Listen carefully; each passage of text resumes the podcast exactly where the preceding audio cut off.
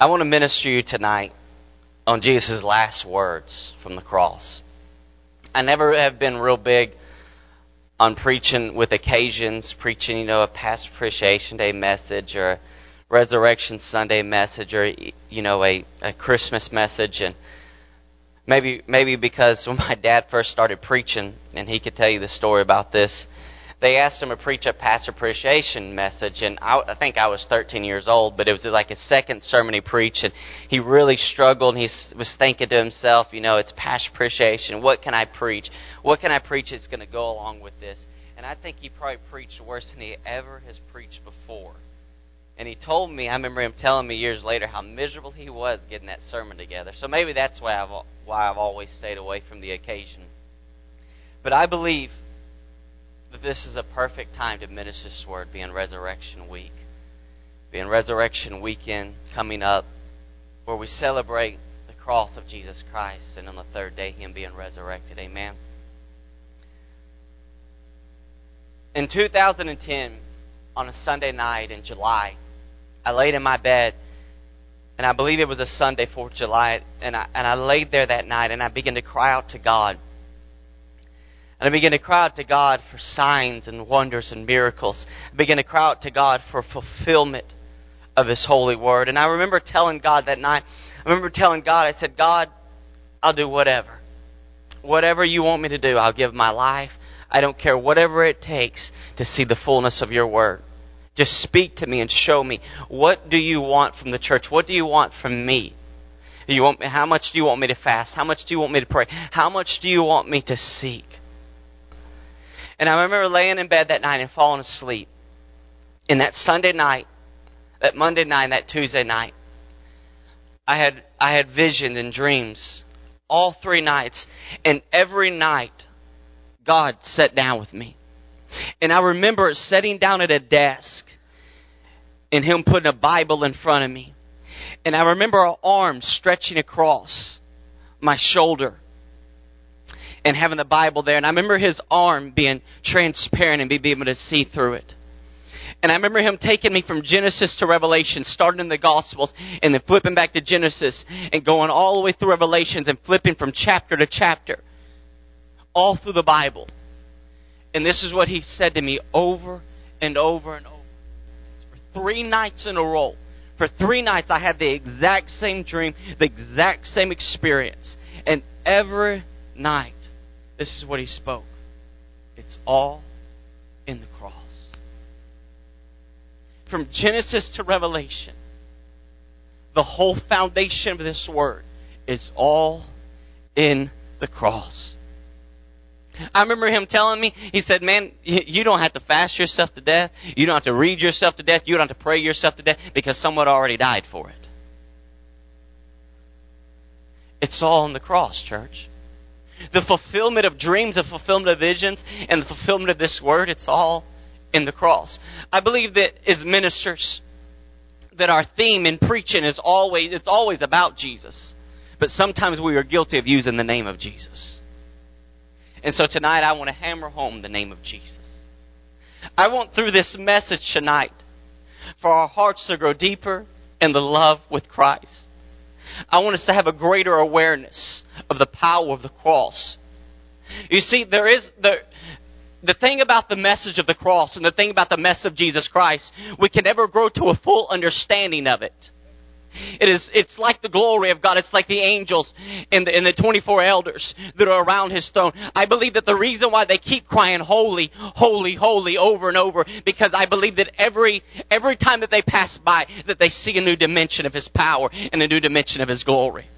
And I believe that is the same way with the message of the cross. I believe that every time that we get into it and every time that we're reading the Gospels about Jesus Christ, I believe that there's a new dimension and a new power that is released into our spirits. And so we can never grow in the full understanding of the cross. All we do is just keep growing in the cross. Amen. All we do is just keep getting our roots deeper and deeper in the cross. In Isaiah 12:3 it says, with joy you will drink deeply from the fountain of salvation. You will drink deeply from the fountain of salvation. It is all in the cross. I want to look at the final words of Jesus from the cross. Let in His words Let in the words that he spoke to us provoke us tonight to a love exchange. You know what this word is? It is to provoke me to exchange my love for his love. I pray that the word of God tonight and the words of Christ, that it would absolutely provoke us into a baptism of passion, into a baptism of hunger, into a baptism of the Holy Spirit. The final words of a dying loved ones, of a dying person, they are always the most precious words. Those words, they burn themselves into our conscience. The words of him or her, it is their final testament of their life. It is their final testament to us. And we recall them. We recall them in the moments of our trials. We recall them in the moments of discouragement or challenge. And we seek strength from those words. We seek encouragement and even direction from them. So, with the words of Jesus Christ, surely the last words of Jesus from the cross have to be the most valuable memories for the believers. Are all his words powerful? You better believe. Ever dotted I, ever crossed he. But I believe that these last words from his last breath that he is breathing and he is speaking and sending a message to his church. The last words that a man or woman pronounces before dying, they come directly from the heart. They know that they're about to breathe their last, and many of them may have their family gathered around their closest friends. And they know that the words that they are about to speak are going to be their last. So they pull from the depths of their soul. Maybe I haven't told you I loved you enough. Maybe I haven't told you I care about you enough. Maybe I haven't told you how proud I am. But from their dying bed, they speak directly from the heart. Jesus, during the last 6 hours of his life, hanging between heaven and earth, enduring great suffering, he pronounced 7 statements revealing the richness of his heart, revealing the richness of his inner being. 7 statements. Could I get someone to get me some water, please? Now, the crucifixion, it was a form of torment. I want you to get this into your spirit. It was a form of torment that literally knocked the wind out of a person. It was the weight of their body suspended by their arms, causing extreme pain in their chest, paralyzing their chest muscles, and making breathing extremely difficult. So here they are in extreme torment, with their arms stretched out, nailed, causing extreme difficulties. Their chest muscles that cause them to breathe. Their heart muscles that cause them to breathe. Their oxygen is absolutely cut off. How do they die? They are suffocating. Crucifixion caused those that are being crucified to absolute suffocate, making breathing extremely difficult. The person being crucified could inhale, but had great difficulties to exhale. So they could inhale breath, but when it came to exhaling, that's when they couldn't do it. They would grasp for air. So when we speak, how do we speak? We don't speak by exhaling, do we? Or by inhaling, but we speak by exhaling. We speak by excelling. So for Christ to speak to us from the cross, this is what he had to endure.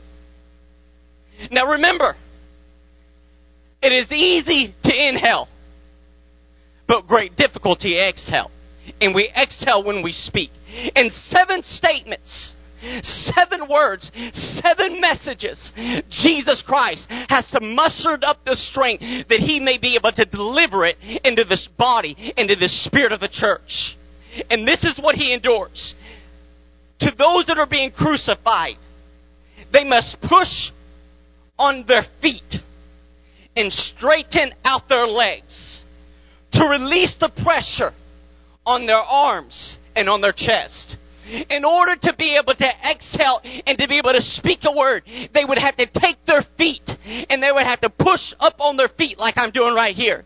And they would have to straighten their legs out.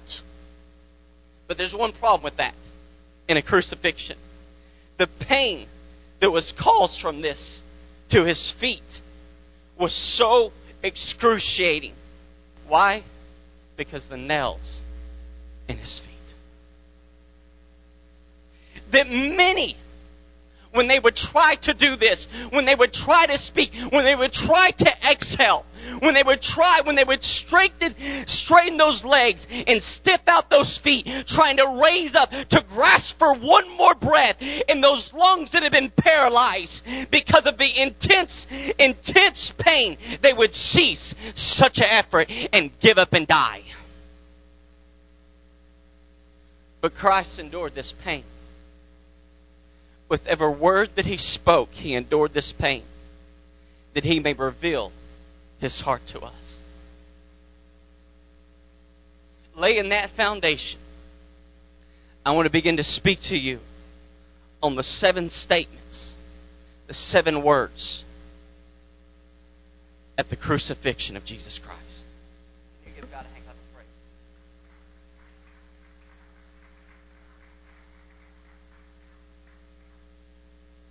The first one is found in Luke 23 and 34. None of these 7 statements are all recorded in one gospel. But everyone who wrote the gospels, all 4 of them, they just wrote from their own vision, their own interpretation. They wrote from what the Spirit inspired them to write.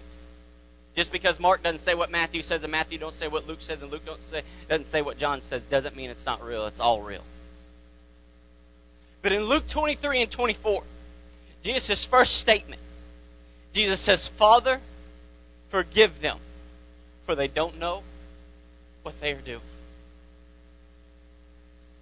Father, forgive them, for they don't know what they are doing. His first statement, his first sermon from the cross, is about forgiveness. Right up to his final hour on the earth, Jesus preaches forgiveness. He teaches forgiveness in the Lord's Prayer. In his first sermon, the Sermon on the Mount that is recorded in Matthew, what does he preach? He preaches forgiveness. When asked by Peter, how many times should we forgive someone? Jesus answers 70 times 7. So here Jesus is. He is hanging between heaven and earth, still pouring out his heart, and he's teaching us forgiveness. Forgiveness, forgiveness. He starts his ministry out hammering home that we must forgive, we must forgive, we must pray for our enemies, and we must forgive them. And what is he ending? What is one of his last messages? His first statement is, "Father, forgive them, for they know not what they do." Forgiveness, church, is not a feeling or an emotion always. But forgiveness is an act of our own will. Forgiveness to someone that has wronged you, it's not an emotion. It's not something we just feel like doing. But it absolutely goes against the flesh when someone wrongs you to forgive them. It is a choice that we make. You see, you not forgiving someone who has wronged you doesn't affect that person. You're the one who suffers. You not forgiving your husband and forgiving your wife and forgiving your children, that doesn't do anything to them, but that causes you to suffer. There's a story one time of a man and a woman that got in a fight. They were spouses, and he was a preacher. He believed in God and he believed in the Word. He was a good man, and him and his wife got in a fight, and she did him wrong. And she went to the man and she said, "Husband, will you please forgive me?" And you know what he said? He said, "Absolutely not. You've crossed the line. I will not forgive you." That man walks out of the house, and within an hour, he dies. She takes his body and drags it to church and tells the preacher, "You've got to pray for my husband. He has died before his time." And the preacher prays for him, and he's resurrected and comes back to life. But he comes back with a story. She asked him, how was your experience of life after death? He said, baby, I forgive you. I forgive you. I forgive you. I forgive you. Why is this the first thing you're saying? Because I went to hell. I stood before God. I stood before His judgment seat, and He asked me, He said, why did you refuse to forgive? My Son forgave. My Son forgave you, but you refused, and you held bitterness and malice in your heart. And about that time, He came back into His body. God was sending grace and a message to this man. And Jesus sent the message from the cross. We must forgive. Many good people, many good-hearted people will miss heaven because of bitterness and unforgiveness. Many good people, many good-hearted people, many people that sit on our seats Sunday after Sunday, they will miss heaven because of bitterness and unforgiveness, because they cannot let go of someone that has hurt them and someone who does them wrong. And the sad thing is, that person doesn't even know they did you wrong. It is a deception and an illusion and a lie of Satan to pull you into bitterness and to pull you into unforgiveness. I plead with you tonight. You must forgive. You must forgive those that have done you wrong. You must forgive those that have done you wrong. Forgive your spouse. Forgive your children. Forgive the men and women that you trusted, that hurted you, that hurt you growing up. Let God heal you and let it go, and let forgiveness flow in your life. Father, forgive them. Now listen. He's not talking about people who talked about him behind his back. He's not talking about people that made fun of him because he was hanging out with sinners. He's not talking about people that he had to forgive because they didn't invite him over for dinner. He's forgiven close friends. He's forgiven disciples that have rejected him and betrayed him. He's forgiven men that spit in his face. He's forgiven men that had beat him. Men that beat him with their fist. He's forgiven men that took a stick and put a crown on his head and drove the thorns into his head. He has forgiven men that beat him at the whipping post, trying their best to kill him before he ever even got to Calvary. He's forgiven men that nailed his body, his hands and his feet to the cross. These are the things that He has forgiven. Father, He said, forgive them, for they know not what they do.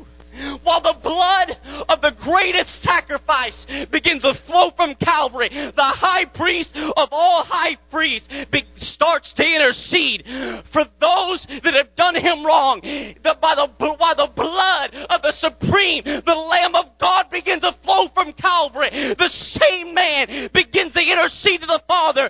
Forgive them, forgive them, forgive them. Open their eyes, for they know not what they do. Not only did He forgive them, but He got him between the gap of heaven and hell, and He said, Father, forgive them. He was interceding and praying for His enemies. With one breath, He could have destroyed them all. But He chose in His last hours to pray, Father, forgive them. In the midst of His suffering, the heart of Jesus was focused on others rather than Himself. In the midst of His suffering, the heart and the Spirit of Jesus was focused on you and focused on me and focused on my sins and my shortcomings, rather than having a pity party for being betrayed and lied upon. He said, Father, forgive them, for they know not what they do. Oh my God. It is right here that we see the nature of His love. It is unconditional. It is divine. Forgive them. My God.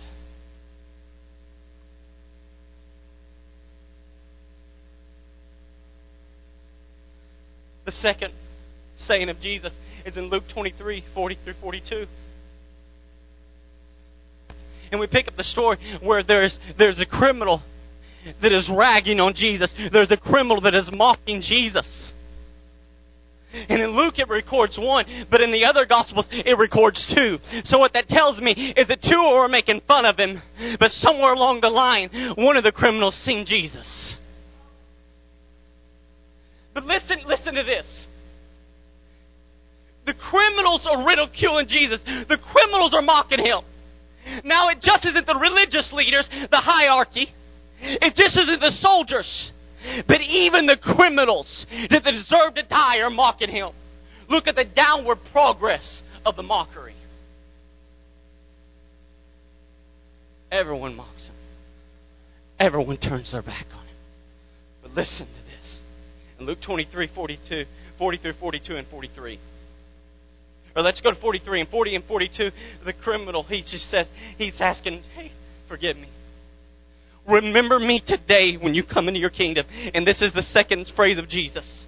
And Jesus replied, I assure you today, you will be with me in paradise. You will be with me in paradise. Jesus was moved by the repentive attitude and the faith of the thief. God cannot stand the haughty and the arrogant. He cannot stand the proud, but he turns his heart to the humble. And it was a humble, broken, repentive attitude and faith of a thief that did not deserve grace in his human efforts. He did not deserve to be remembered, but because of a humble, repentive attitude.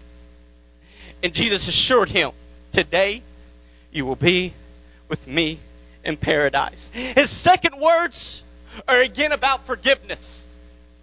But this time he directs it towards the sinner. This time, let's call it salvation. His second message from the cross is about salvation. With his second words, Jesus shows his sovereignty. He shows his sovereignty how? By opening the heavens for a repentant sinner. He shows his sovereignty. He shows forth his power by opening the heavens, opening paradise to a man that had lived his life full of sin. You know what his heart was crying out? Give me one more soul. Jesus hanging there on the cross, beaten to the point of death, still delivering, still bringing freedom to the lost. He is on the point of death, and all he can think about is one more soul. He has to straighten his legs and stand on his feet in excruciating pain that he may exhale this word so that he may breathe salvation into a lost soul. Give me one more soul. Give me one more life. Smith Wigglesworth would not go to bed until one more soul was saved. He's laying in bed one night and he said, I haven't led anyone to the Lord. He goes out and sees a man that's in his carriage, hops up in the carriage, leads the man to Jesus Christ. The next day, Smith Wigglesworth's mother his mother-in-law is with this woman. And this woman began to share with her how her son-in-law had died the night before. And Smith Wigglesworth's mother-in-law, she realized and she knew this mother. And she knew that the son-in-law was not saved. And she immediately said, oh, he didn't know the Lord. And this mother-in-law spoke to Smith Wigglesworth's mother and said, oh yeah, there was a man last night that jumped in his carriage and led him to Jesus Christ. She said, jumped in his carriage and led him to Jesus Christ. And she began to describe Smith Wigglesworth. Smith Wigglesworth led this man to Jesus because he said, give me one more soul. Give me one more soul. Not knowing that night that man would take his last breath. Let the church arise with the message of Jesus Christ. Give me one more soul. One of the pioneers of our faith. Amen. Glory to God.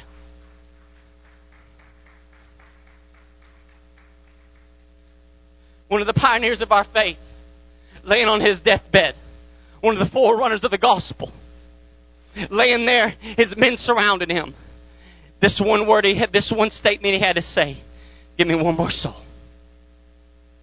What is our vision statement here? I would have to say it's the same vision statement of Jesus Christ in the second phrase.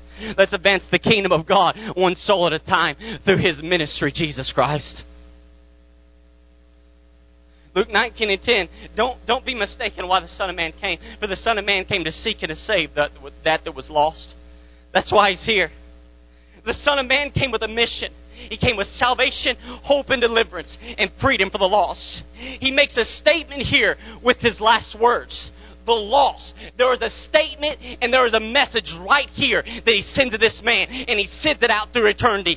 Just every sinner, no matter where you are, no matter how long you've been in sin, you're one prayer away from eternal salvation, prayed in faith. One prayer away. I love the next statement in John 19, 26 and 27. When Jesus saw his mother standing there beside the disciple he loved, he said to her, "Dear woman, here is your son." And he said to this disciple, "Here is your mother." And from then on, the disciples took her into his home. It's amazing to see Jesus here, suspended on the cross, dying, but still preoccupied with others. He is suspended here on the cross, and he's dying, and he's suffering, and all he can think about is you. He is suffering in his body, and all he can think about is the well-being of his mother. He is still, even at this point, preoccupied with you, preoccupied with his mother. At the point of death, he was making arrangements to assure that she would not lack anything. His heart was filled with compassion. Now he's dying, and all he can think about is the well-being of the ones he loves. Don't be selfish. Don't be selfish. Don't try to impress others, but be humble and think about others better than yourself. Galatians 6 says, don't think that you're more important, that you're too important to help somebody. He's hanging here on the cross. He's dying. He's suffering every time he speaks something. But he cares about you, and he cares about his mother, and he's taking care of her. Despite his suffering, his increasing difficulties to breathe, consumed with death on the outside, yet consumed with passion and love on the inside for people. Christ had a passion, had a compassion for people. He told his disciples, we can't leave them, we can't send them home away hungry. What if they faint along the way? He wasn't focused on his suffering, but focused on making arrangements for you after death. Let me say that again. He wasn't focused on his suffering, but he was focused on me and you to make arrangements for me and you after death. His next one, number 4, would be abandoned. This is what he says in Matthew 27:46. At about 3:00, Jesus calls out with a loud voice, "My God, my God, why have you abandoned me?" My God, why have you abandoned me? At your 5.5 hours of anguish, at the peak of his pain, the Lord cries out, my God, why have you abandoned me? His words report the suffering and indicate the suffering of being separated from God. Never before had this deep, intimate fellowship between Jesus and God ever been broken. From all eternity, he knew God face to face. Never before had his deep, intimate fellowship between Jesus and God ever been broken. He became separated. He became separated, and he took our place. You see, we were the ones supposed to be separated, not Jesus. Because of my sin, because of my transgression, because of my trespass against this word. It was my eternal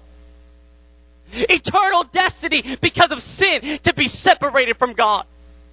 But Jesus took my place. Jesus took the pain. Jesus carried my sin. And He suffered the pain of being separated and God having to turn His face. Why? Because of my sin. I believe that His greatest pain, it wasn't the nails. It wasn't the whipping post. It wasn't the fist. It wasn't the spit. It wasn't the betrayal. His greatest pain was God turning His face from Him because of our sin.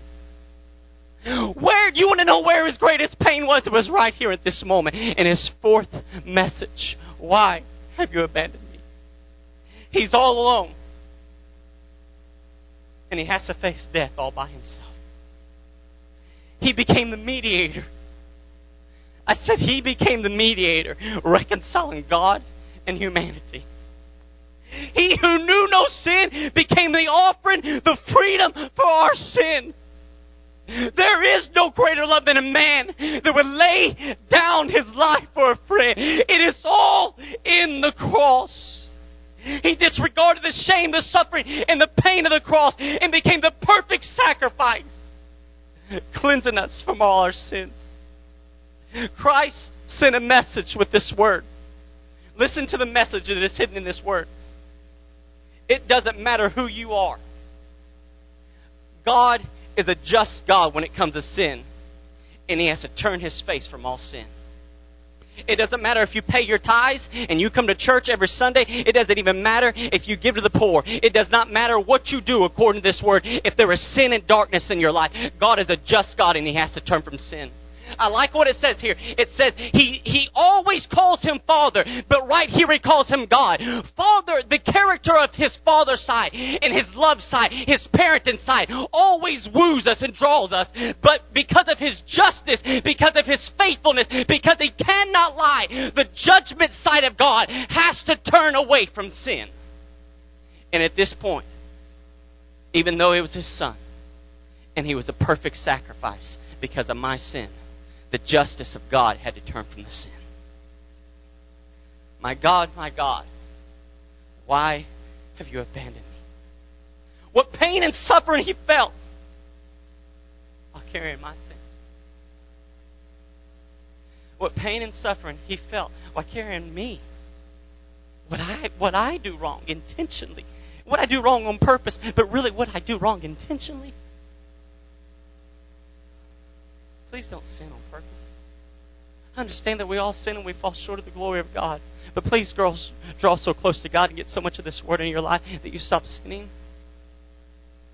Don't hurt Him. Please stop hurting Him. The fifth.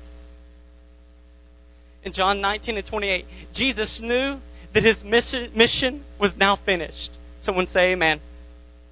Jesus knew that His mission was now finished, and to fulfill the scriptures, He says this, I am thirsty. On the point of dying, Jesus, with parched lips, cries out this, I am thirsty. He was the Son of God. He was all man. He was all man. He may have been the Son of God. He may have been all God inside of man, but yet He was still flesh and blood. He hurt just like me and you. He fatigued and He was hungry and He got thirsty just like me and you. He felt the pain just like me and you. Some people like to put Him in His supernatural body. He is supernatural because of the Spirit of God, but His body is just like me and you. Who would have ever thought that the one who come as a source of living water for all man would one day suffer of thirst and cry out, I'm thirsty. Why did He do it? Because of me. Because of you. Jesus refused the initial, I love this. Jesus, He refused the initial drink of vinegar. But here, several hours later, we see Jesus fulfills prophecy found in Psalms 69:21. The word of the Lord says, why did He say He was thirsty? To fulfill the scriptures. In this fifth statement, Jesus Christ was all about fulfilling the scripture. He said, my mission's over, but I've got to fulfill the word. Let every man be a liar, but let God's word be true. Jeremiah 1:12 tells us that God will watch over his word to see that it's fulfilled. My mission is done. My mission is over. But I've got to fulfill the word. So I'm just going to say I'm thirsty. Hey, all of God's promises have been fulfilled through and in Christ Jesus with a resounding yes and amen. I got two more points. I'm going to hurry. The sixth, in John 19:30, when Jesus had tasted it, he said this, "It is finished." Just before giving up his spirit, Jesus cries out, "It is finished." Now listen, usually a crucified person at the point of death like Jesus was didn't have the strength to cry out, but just surrendered his spirit with a moan. But our Savior gave out a loud cry. His cry was not a cry of death. It was not a moan of death. But it was a cry of victory. And he cried out this, "It is finished." He had just won the greatest victory ever through his life of perfect obedience to God and his death on the cross. The greatest victory the world had ever seen. He had just fulfilled it because of his integrity and his obedience to God the Father. Even though he was the Son of God, he considered himself lowly and humble and died a criminal's death. He opened with this victory and with this cry and with the death of "it is finished" in him giving up his spirit. He opens the door of heaven to all mankind that will believe upon him. He broke down the walls that separated men from God. Christ Jesus, our Passover Lamb, he that is worthy to break this seal and read the scroll and release the judgment of God, was sacrificed, and he cried out, "It is finished." These three words come with great impact and with a lot of meaning. Not only Christ's earthly life was finished, not only his suffering and dying was finished, but the payment for your sin, the payment and the redemption of the world, was now marked, paid in full. The scripture had been fulfilled and everything was now finished. It's finished. We are no longer a slave to sin. We are no longer in bondage to sin. Where sin increased, grace increased all the more. For the wages of sin were death, but the free gift of God is eternal life through Christ Jesus. What the first Adam could not accomplish, in the second Adam, Jesus Christ, in the full obedience, fulfilling the word of God, hangs between heaven and earth and cries out, "It is finished." My God, let me tell you something.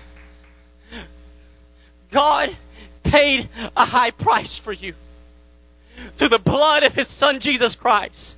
Now refuse to be enslaved by sin.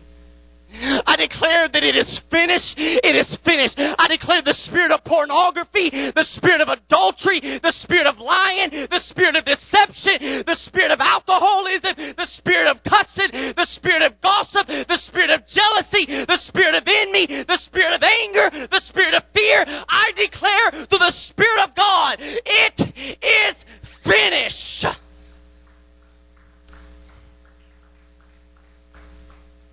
He who the Son sets free is absolutely free indeed. His last saying, I love this. His last saying shows how much he trusts the Father. Luke 23:46. Then Jesus shouted, "Father, into your hands I commit and I entrust my spirit." And with those words, he exhaled for the last time in this earthly body. And look at this.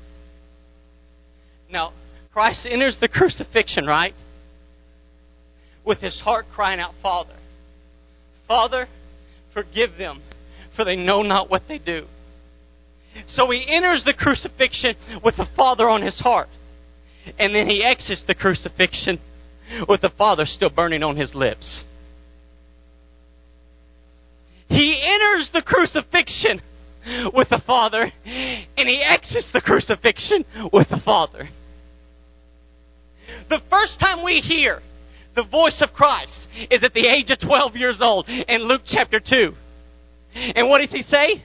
When his parents left him in Jerusalem, and he's at the temple, and he's teaching them, and his parents said, "We've been looking for you." What did he say? "Didn't you know that I must be in my Father's house?" So, the first time we ever hear the voice of Jesus, what does he speak of? The Father. And the last time you ever hear him in his earthly body, what does he speak? Father.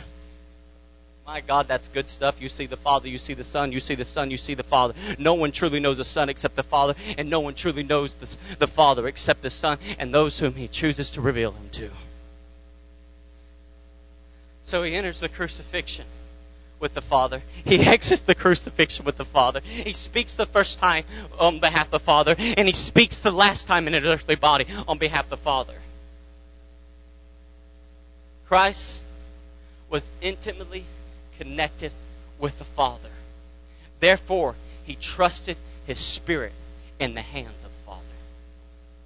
If you are not intimately connected with the Father and with the Word of with the Holy Word, then you will not trust the Father. How did he trust the Father? He was always with the Father. He was always speaking of the Father.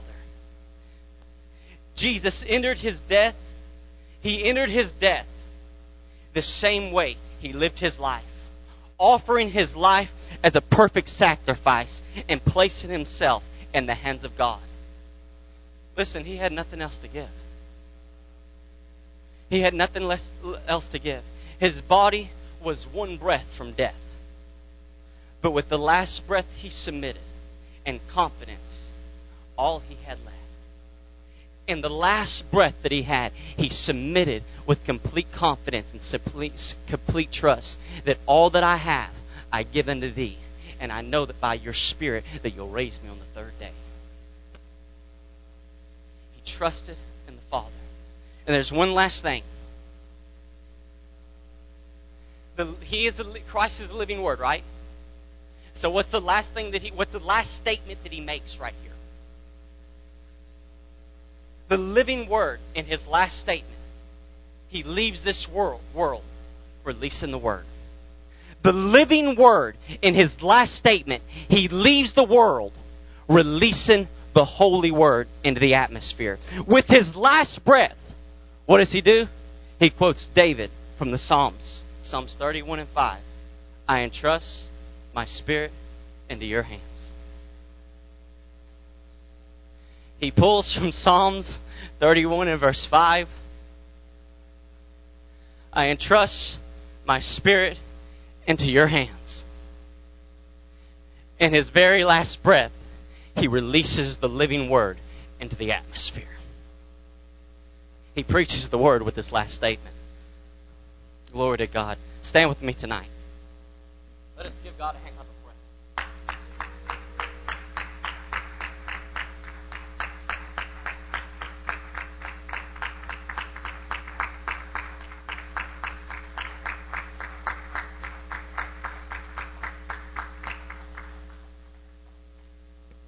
Let us pray. Father of life, draw us closer. For Lord, our spirits and our hearts are waiting, depending on the second coming of the Lord Jesus Christ. But as we wait for the coming, let us seek your face. As we wait for the coming, let us seek to fulfill your word. As we wait for the coming, let us seek that the words of the cross may be fulfilled in our lives.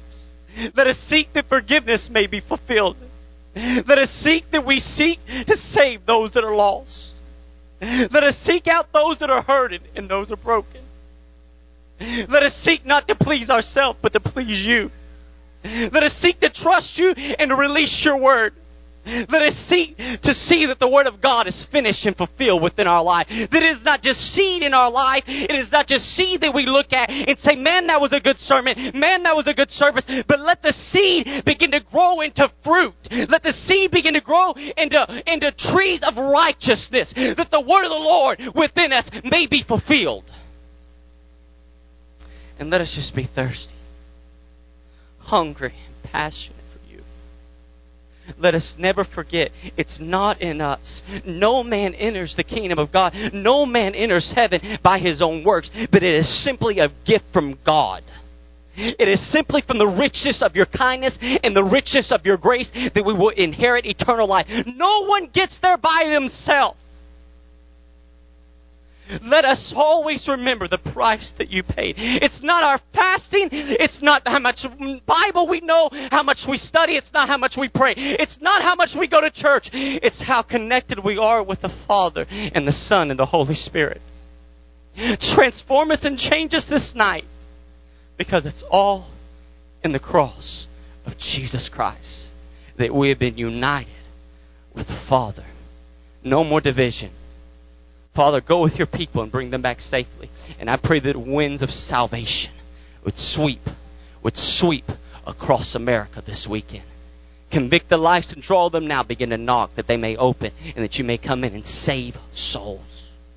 Save husbands and mothers and fathers, wives and children, grandparents and in-laws, aunts and uncles and cousins and friends and neighbors and co-workers and students. Save principals and governors and presidents. In the name of Jesus Christ, save them now. For the glory of the kingdom. In Jesus' name we pray and ask it.